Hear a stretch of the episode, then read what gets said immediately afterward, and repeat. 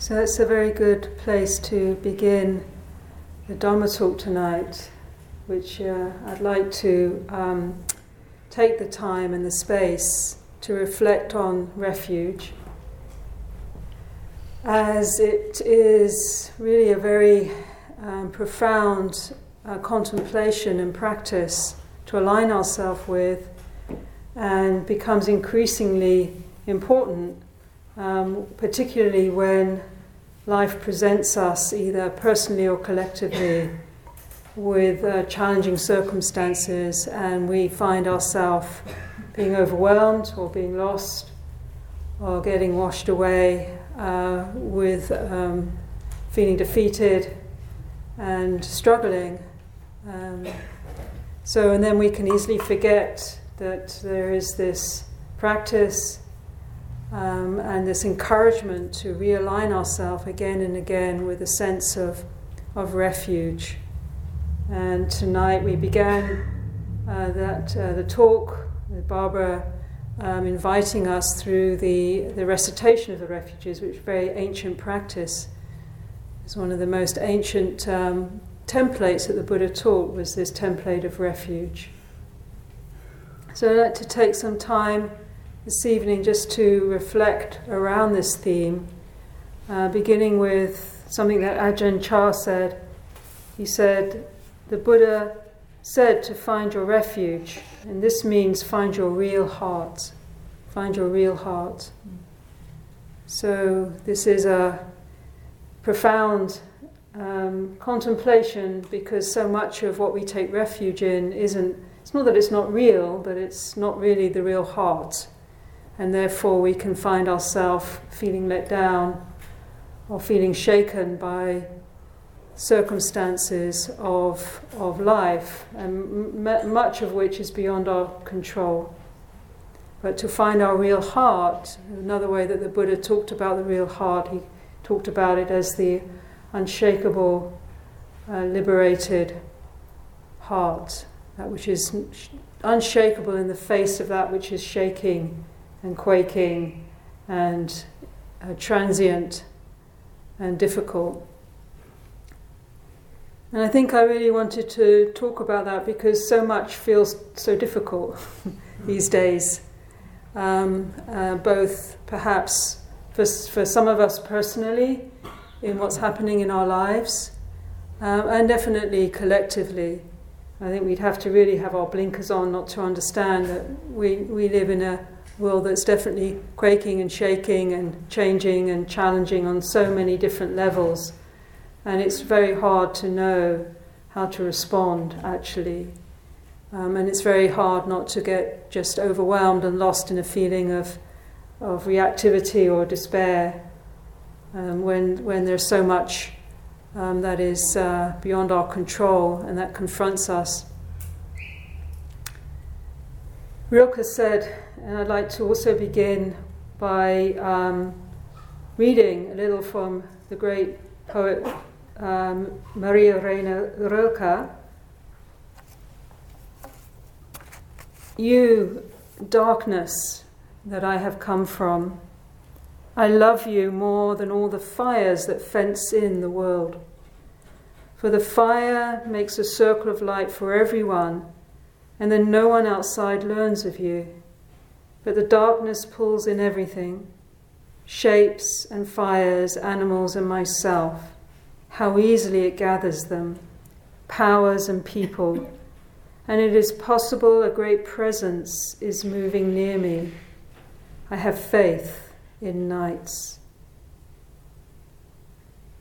And he also said,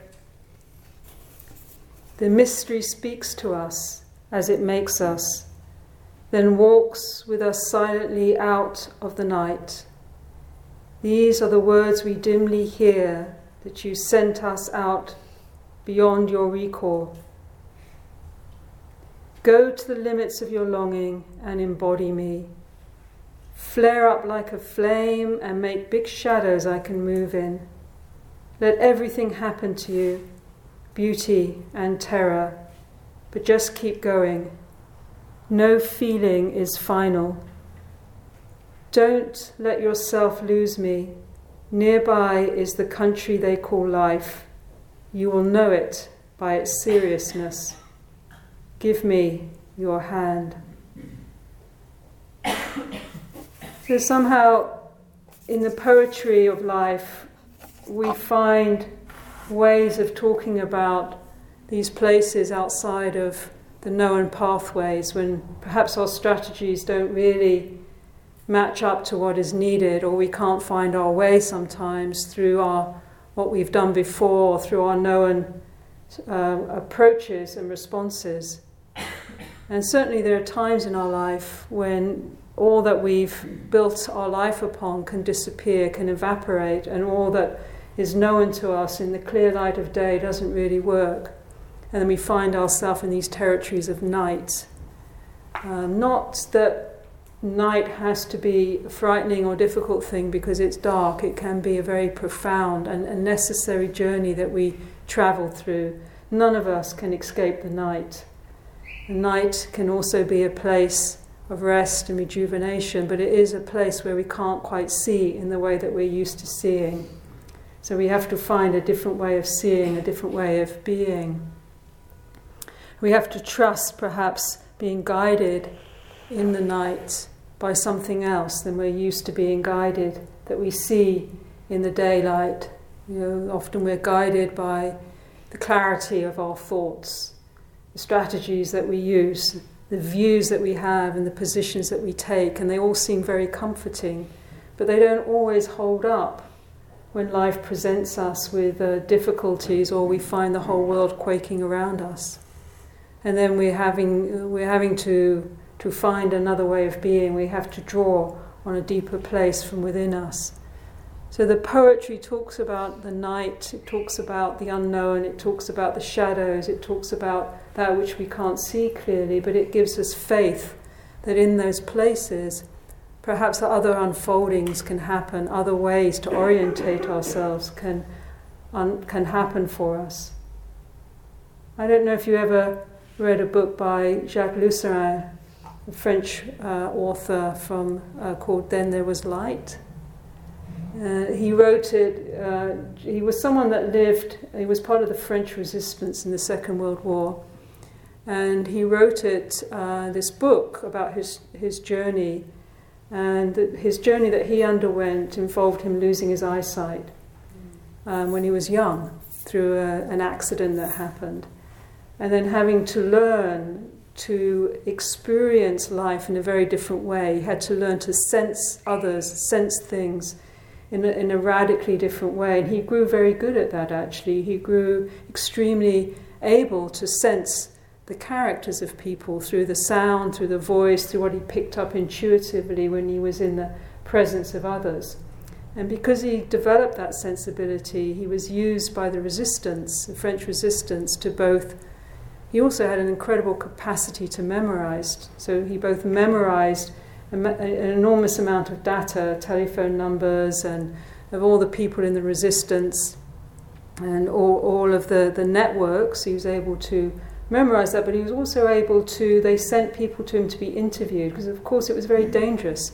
So if you had the wrong person, then you could be exposed and it would, people would be endangered. So he, he, he, he was very good at that, but one day he, someone came to him who seemed to be very authentic, and he had a little bit of a doubt, but for some reason he dismissed the doubt and he went with this person and let them into the resistance with the others. But he turned out that this person betrayed the whole movement. Mm. And Jacques Lusseyran found himself being arrested and deported and, in, and put into one of the camps, which amazingly he survived without sight, which was extraordinary, and had used his skill and his inner light and his inner presence to help people and survive that experience uh, it's a while since I read the book, so I'm a bit rusty, but it's an extremely um, inspiring book. And then he went on afterwards to emigrate to America. Um, he um, went through university. He had to struggle. Basically, his life was struggling all the way, but he developed extraordinary capacity and inner qualities through that struggle. And uh, you know, just to read of his life, is an inspiration, but it also shows us that when we lose our way it, by the usual sort of guidelines that we have, that there are other ways of learning, other ways of listening. And so this also speaks to us about refuge, about where we take refuge, how do we find refuge, and how do we practice refuge before we are challenged by the very big things in life, because that is important as well. Ajahn Chah talked often about that this practice that we do is preparation. You know, the moments of sitting and being with a sort of, you know, boring mind or painful feelings or just enduring what we don't want to endure without freaking out, without crashing. All of that is a practice for steadying the heart, uh, for strengthening the heart, for refuge, for capacity, for the moments when something comes to us that re- really can potentially completely overwhelm us. So, this practice of refuge, we can start to move into that through the, the meditation, what we're doing. One of the things we're doing, is many things that we're doing in meditation, or not doing, or undoing. But one of the things that we're learning to do is to undo, actually, to not do so much to, to come into presence in a way that is a sort of a stripping away of our strategies, of getting somewhere. So Ajahn Chah said, um, regardless of time and place, Dharma practice comes to completion at the place of laying down the burden. So this is a, you know, this is very important because often we approach meditation or spiritual life or anything from the place of what are we going to get. And it's not that we don't get things, but actually a deeper way of practice is what are we going to let go of? What are we going to put down? And it's not just that we do that on an evening on Sunday night at San Francisco Insight, but we do that as an internal practice because that brings us into refuge. And how do we do that? Well, one way, so Ajahn Chah again, drawing from his remarkable teacher, there's a story that many of you heard, uh, when he went out walking with some of his disciples, some of his Westerners, and he pointed to this field of very large boulders and said, Are those boulders heavy? And the disciples said, Oh, Luang Por, Venerable Father, they're very, very heavy. And he said, Well, they're not if you don't pick them up. so, one way, what we do in meditation, we can feel when we sit here all those boulders we've picked up. We feel it in our shoulders, we feel it in the tightness in our belly, and our breath that's gotten very tight and short. So, we take a deep breath and we breathe out and we start to put down the boulders. You know, all the stress, all the things we're trying to to pull together and to fix and to sort out. You know, just to let it be, even for a moment, to let things be the things that have gone wrong, the things that we can't fix, the relationships that didn't quite work out, the, you know, niggly things that we hold on to, resentments, you know, maybe the things, big things, you know, the, the emptying of our bank account one day. or, you know, the, the difficult things that we carry on and unnecessarily, you know, create these burdens for ourselves. So, so, you know, one of the biggest burdens we have is trying to control the lives of other people, what they're doing, how they impact us. Um, you know, either because we love them and we want to protect them, or because we don't like them. and they're, they're bugging us, or, or, or sort of a range in between. So to just let everything be, it's not to say we don't, we can't respond, we can't be effective, but probably we can be even more effective if we're not coming from our strategy about how it should be, but we're listening and learning to to come into a place like Jacques Lusseyran or like this refuge where we're learning a different kind of capacity, a different way of relationship through the trust of letting things be. So that we can actually tune in in a different way. So, this is meditation, putting down our boulders, or if we can't put them down, at least changing the relationship to them so we can hold, hold it a bit more lightly. We're not holding from a place of resistance or aversion or disinterest or trying to push the river upstream when it's flowing the other way. But we're holding with some compassion, with some empathy, with some deep listening, and with some letting go, letting be. This then brings us to begin to taste maybe what the refuge is really pointing us to, which is the feeling of inner freedom even if everything around us isn't very free. And let's face it, how often is it very free? Not that often. we work with the constrictions, we work with complexities, we work often with very heavy things, very difficult things that aren't that free. But it doesn't mean to say we can't work at being inwardly free. Because this is what the refuge is is pointing to. In the Anguttara Nikaya, which is a very old text, Buddhist text, it records the teachings of the Buddha. it says, The one who turns to relinquishment, to dispassion, is freed from thirsting after experience and is filled with metta, with loving kindness. So, this is another way that we can learn this art of letting go or letting be, of relinquishment, the word nekkhamma, which, which has a, a very interesting meaning and different meanings. But it's, uh, it's often translated as renunciation or relinquishment.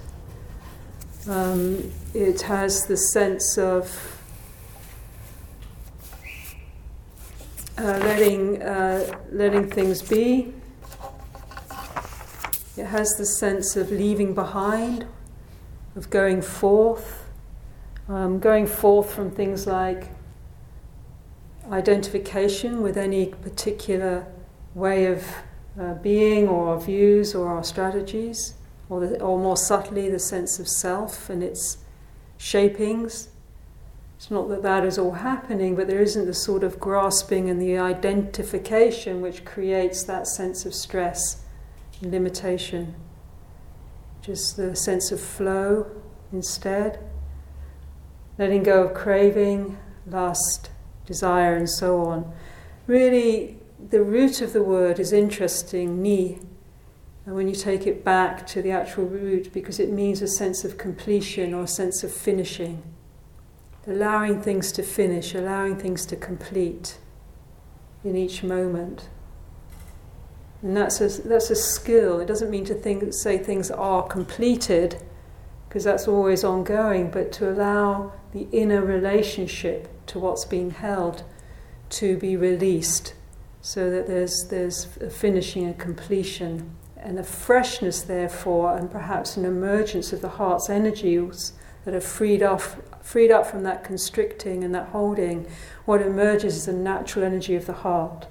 This is another capacity for refuge because we're touching the heart in its own natural space. Natural, one of the natural energies of the heart is, is love, is empathy, is resonance, is capacity, rather than a collapse or hopelessness.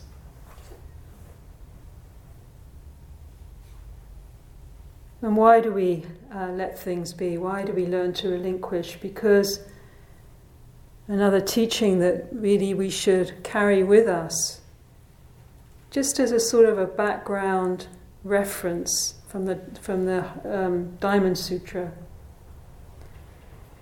is that all conditioned dharmas, all things that come into existence, all experiences, all relationships, all feelings, all circumstances, all conditioned dhammas meaning thingness, all that comes to being, comes into conditionality, comes into creation, including ourselves, each other, this hall, this land, even this earth, it seems.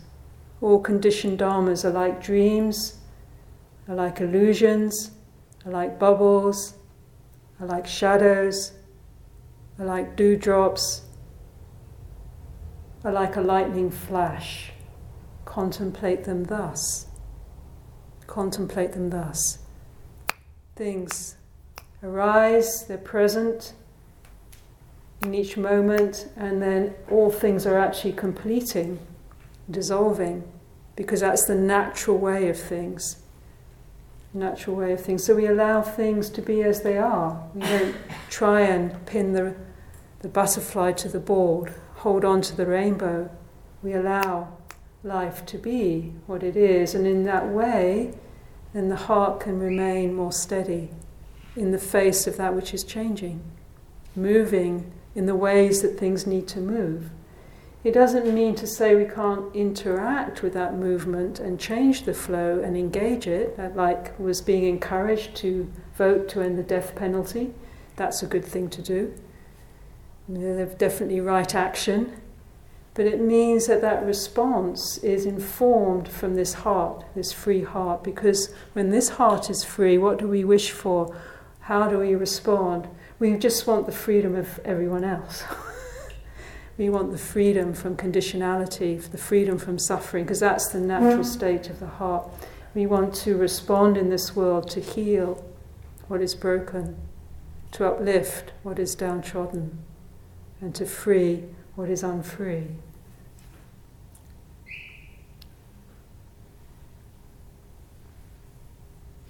So, this heart, this is the refuge, taking refuge, is pointing us again and again back to the heart. Because the heart actually already is free, uh, already present. It's not in its natural state grasping anything.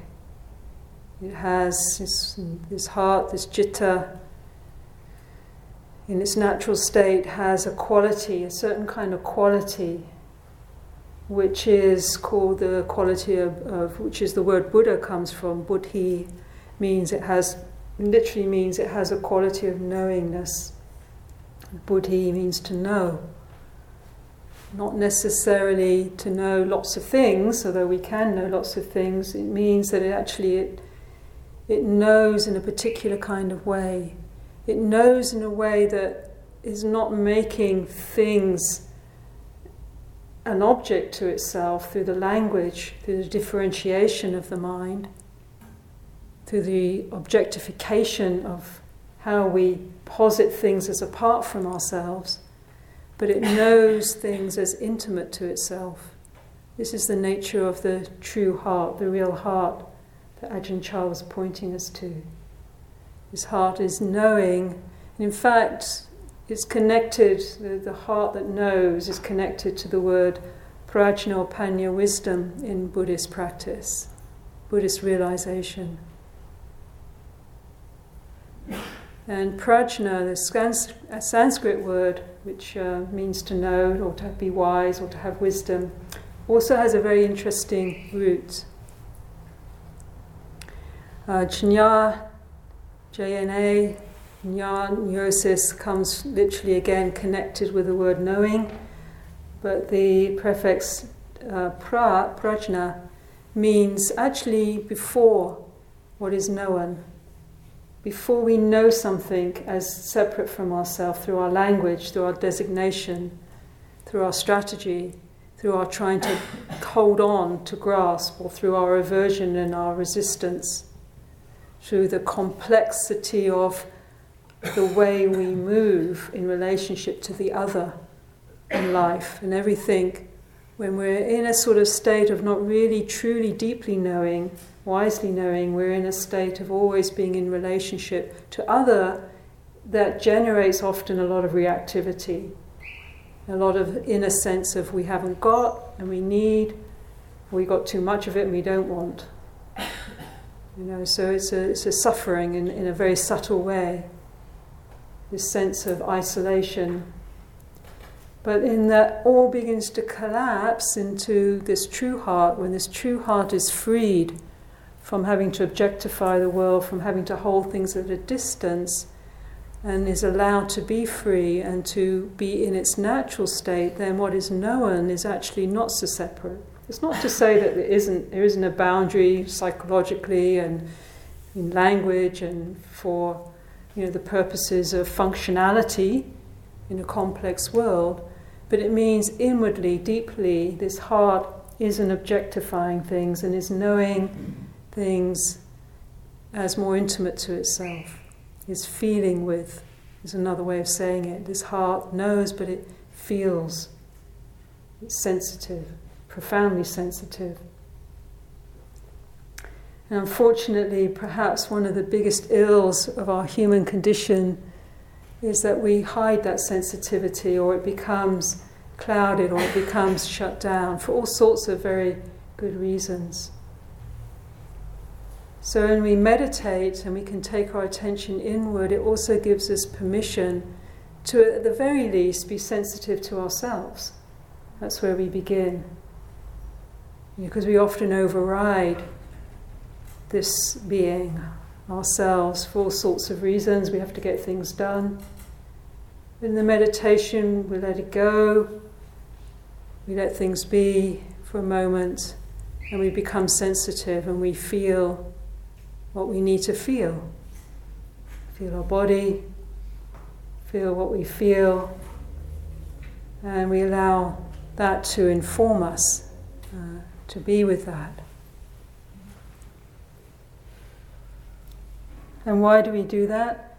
Because the more we can actually arrive into our, our heart, the more we can feel with life, the more authentic that we find ourselves being. And that authenticity, that connection with this deeper awareness and knowing can sometimes be surprising, can bring uh, surprising responses that we didn't know perhaps were possible for us if we, if we didn't really give that the chance.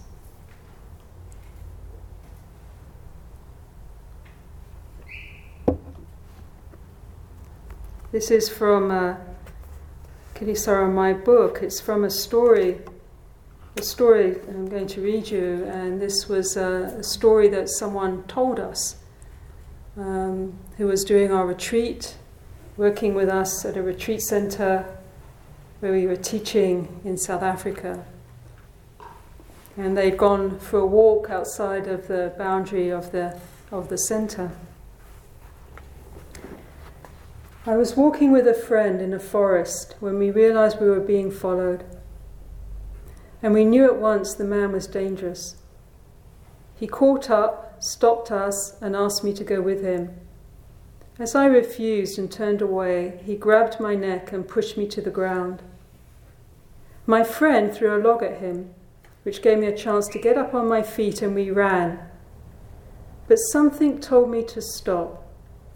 I sensed that the chase was strengthening him, casting us as a predator and prey in an ancient story with an inevitable ending. To stop that story's momentum, I stopped running, turned to face him, and shouted, What do you want? In that moment, everything changed in a way that is impossible to describe. For the first time in my life, I was entirely without fear, knowing with utter conviction that no matter what this man did to me, he could never hurt me. As he grabbed my wrist, I was overwhelmed by a powerful love for him and for everything.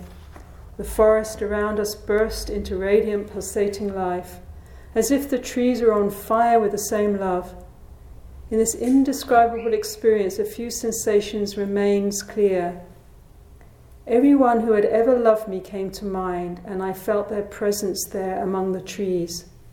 My protection was beyond question, and I was overcome by a joyful peace I had never known. When the man held a knife to my throat and told me to lie down and be quiet, his sadness ached in me, a mother watching her small child hurt himself through ignorance might feel the same way. I wanted him to stop endangering himself in this way, not with any urgency of fear, but simply because I could see that his self torment was unnecessary. I spoke words I don't remember choosing. You're a man. You're a good man. You don't hurt people. Whether or not he understood, I felt his relief as he too realized that he didn't have to do what he was doing. His grip on my wrist softened, and I stayed with him, holding his hand and repeating the words, You're a man, a good man. By now, my friend had found a heavy branch as a weapon and was quietly making it clear she would put up a fight. I realized I released his hand, he lowered the knife, and my friend and I walked away. That night, the man came to me in a dream. He wanted to show me something a wound in the side of his back. It was a deep, fatal gash, raw and bleeding, and I knew it had been there a long, long time. With the same love I had known in the forest, I put my hand on the wound. Afterward, when I told the story to others, they commented on our courage. My friend showed extraordinary courage, but what happened to me was something different. It was grace, and it is everyone's. This is an important story. It's important because we often lose the faith in grace, in something else beyond what we know our lives to be and what we expect the outcomes to be. And I think, you know, when we live in the times that we live in, where we're in so many uncharted territories, in so many ways, and some of our strategies seem impotent or not enough. You know, where on every level it seems, as human beings, we're being challenged and we're being found wanting spiritually, psychologically, ecologically, socially, politically, economically. All these spheres of our human life are really in, in crisis. We could say we're in a kind of a humanity's in a crisis of unprecedented levels, really, because that crisis is endangering everything. You know, we've had many, many crises before in our evolutionary journey, but we probably never gotten to the point where our crisis brought about by our own human minds has, has brought us to the point of endangering everything that we hold dear. And it's a very potent and powerful moment, and for many of us, maybe we've come to those moments in our personal life through events beyond our control, where we're brought to a crisis and we don't know what to do. And we can't control the situation. And, and it demands, it demands something else. And this is why Ajahn Chah kept saying, your practice is a preparation for knowing where to place your faith. You know, knowing what not to place it in. It's not to say we don't care, we don't attend to the dharmas of everyday life, but we don't place our deepest faith in that which we can't really lean on or depend on. We have to bring our faith back to this heart, and we have to practice that in moments when we can. And we know it's hard to do that because we get very distracted and very compelled with our, you know, where we're going and what we have to achieve and what we have to do and what we have to overcome. And maybe in those moments when we can't really, in, in a way, sometimes the worst experiences can sometimes turn out to be, we wouldn't wish them on anyone, we wouldn't wish them on ourselves or even on our enemies, but the worst things can sometimes turn out to open unexpected moments of grace, unexpected moments of love, where, as we heard in that story, for a moment, that person, it changed their life forever actually uh, that experience. And what she doesn't say in the book is that when she stopped running, you know, that's a very, very powerful metaphor to stop, to really, really stop, and to turn around and face the deepest fear with no strategy, with just a complete vulnerability. But what she doesn't say is actually this incredible sense of presence came like descended. She felt this sort of almost like light was light and presence came. And then found herself moving into that relationship from that place and those words she didn't choose that came forth. And I think it's a, a beautiful um,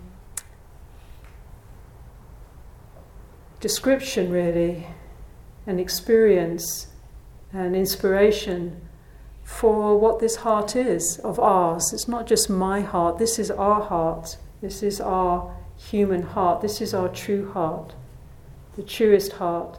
And I think the crises that we face, whether personally, and you know, many I know these this year is just like an absolute shitstorm. Excuse my language, all over the place. And I had just in this last week, just so many you know friends, a friend who lost their partner, a friend whose mother has a stroke, has to fly off to Africa from New York, a friend who wrote to me from Israel, who's just said they can't, who's closing down their Dharma center leaving because they can't stand the atrocities being committed in their name anymore. You know, that these incredible and these are very extreme uh, stories. Uh, just you know, just day after day, or whether we've just weathered here in America. I won't even mention the word E L E C. You know where I'm going. you know, just these sort of you know these these sort of unbelievable ructions that are going on all over the place. The three countries that I'm deeply involved with, America, South Africa, and the UK, seem to have managed to be going into some sort of meltdown this year in all sorts of way, teetering on the edge, shadow energies sort of roaring up for full in full view. You know, so where do we go? Where do we place our faith? You know, we do do strategies. It's not to say that we haven't to try and do the best we can in every way possible, we must. But we can't control the outcome. So the refuge, this refuge ultimately, the Buddha talked, it's a place of deep equanimity. It's not, to, it's not a place of that we don't care or that we don't try and do the best we can, but we have to actually come to a place where we know what equanimity actually is and what it actually feels like, because that's the only place of freedom. And it's one of the deepest and most important doorways for, no, it's one of the most important doorways for the most deepest insights of the Buddha into Nibbana, into the unshakable, into the deathless, into the unconditioned, into the unborn, the unconstructed, all come through the doorway of dispassion and equanimity, meaning that we aren't freaking out all the time over every blip and every circumstance. Or if we are freaking out, we have a bit more equanimity about our freakouts. Because I freak out every day to tell you the truth about something that's going down. And for me, when I think about this, I realize I've had to really go and continue to go into places in myself and this was a practice that was really um, transmitted to us through the monastic training. Um, every day we would reflect all that is mine, beloved and pleasing, will become otherwise, will become separated from me. You know, that, that we, are, we have the nature, all of us have the nature to age, to sicken, to die. This is our nature, this is the vulnerable vulnerability of the realm that we're in and all that we love, all that we're with. So it's a daily practice, not as a morbid practice, but a reality that that we are in a realm that we have to face you know, very, very difficult things, like the uh, death of loved ones, like the sickness, like the ill health, like accidents that we heard tonight, terrible accidents. My own brother had a terrible accident that he didn't survive on a motorbike. And it changed the life of my parents, changed all our lives. You know, these are the things of human life. You know, is we, know, we're not alone. It's, all of us can talk about these things, and to even extend that, I realized to to get to the place where perhaps even this very earth and everything we've known, that it might not be that we might not be able to save that which we love and hold so dear, like the wildlife that we know that's being decimated, something that's very dear er to all of us. And so on and on and on it goes. So to come to a place to know that ultimately there is a dimension of being, this unshakable heart, this free heart that the Buddha pointed to, that we can find refuge, that can withstand the worst of all eventualities, that can bring forth the best of all potentialities in response to whatever circumstance, and that can do that not only in the face of suffering, but can do that with joy, because there is an durability, there's capacity, there is that which, as my friend's story, when she realized there's a place within her that could never be harmed. And that place is real, the most real, in fact. You know, the Buddha said we take the real to be unreal and the unreal to be real. This is the most real. It's aware, present, unshakable, deathless heart. And this is why we meditate to realize that, to take refuge there.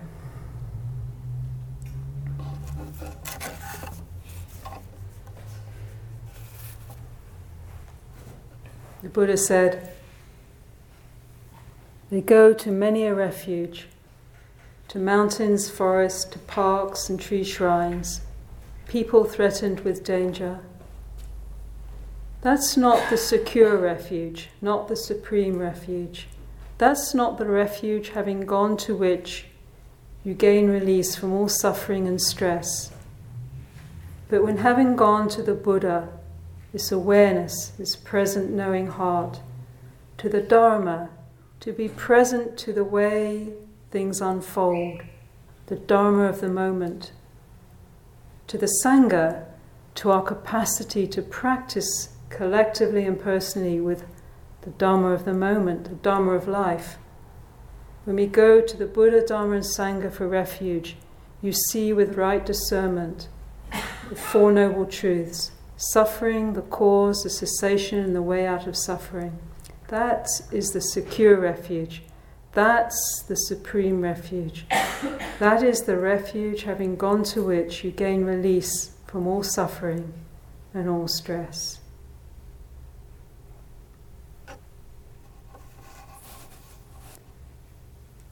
So we have this chance, we have this opportunity whatever life brings, whatever circumstance, to realize that here and now, each moment, with each mindful breath, being with our body, being with how it is, we're returning to our deepest home.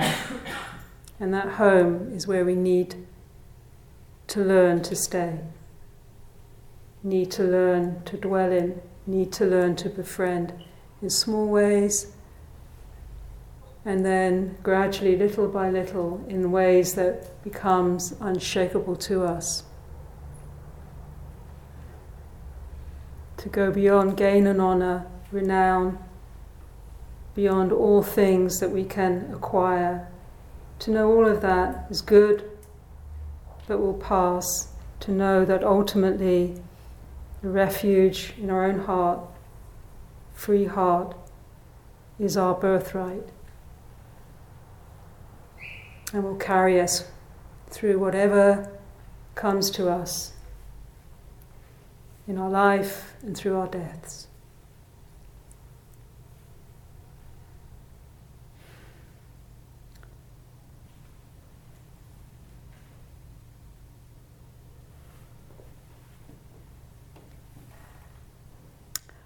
So I'd like to offer these uh, thoughts, Dharma thoughts tonight, this evening for your consideration. Let's just take a few minutes to sit quietly together.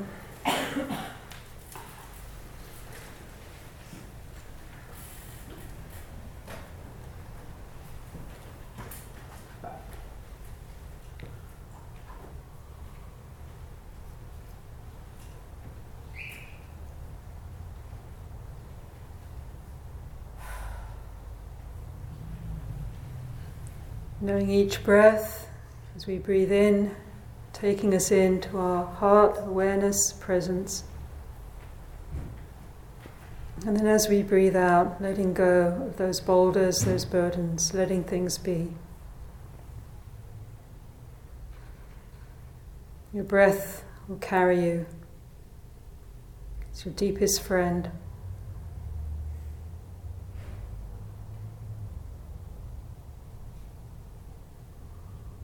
Feeling the breath fill your body with life. May your body be healed with this breath. As you breathe out, may all burdens and the stresses be released.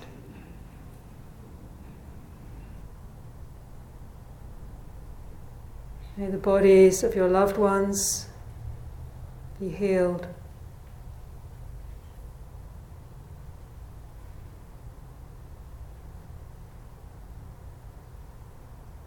Of each other and the bodies of all beings, the heart body, the mind body, the physical body.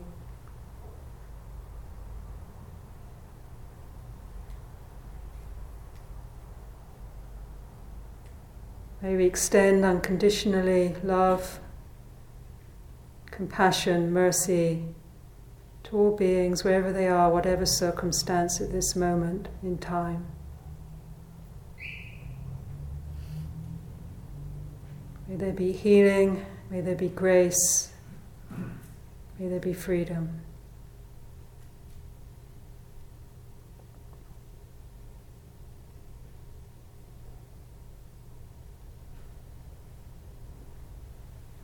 Allowing that prayer to be carried in the ancient mantra Om Mani Padme Hum.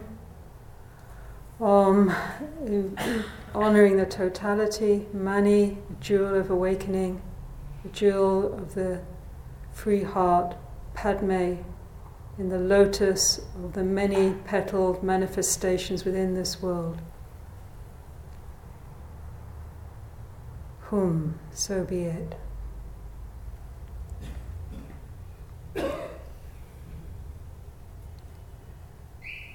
어...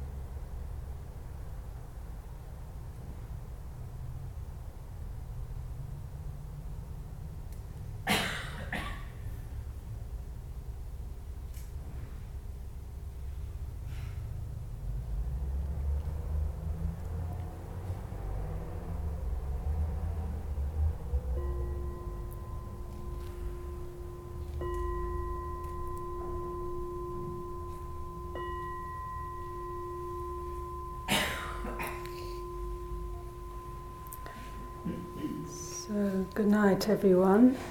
Go well, and wish you a good week.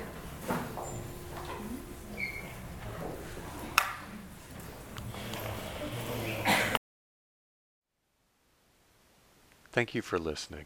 To learn how you can support the teachers and Dharma Seed, please visit dharmaseed.org slash donate.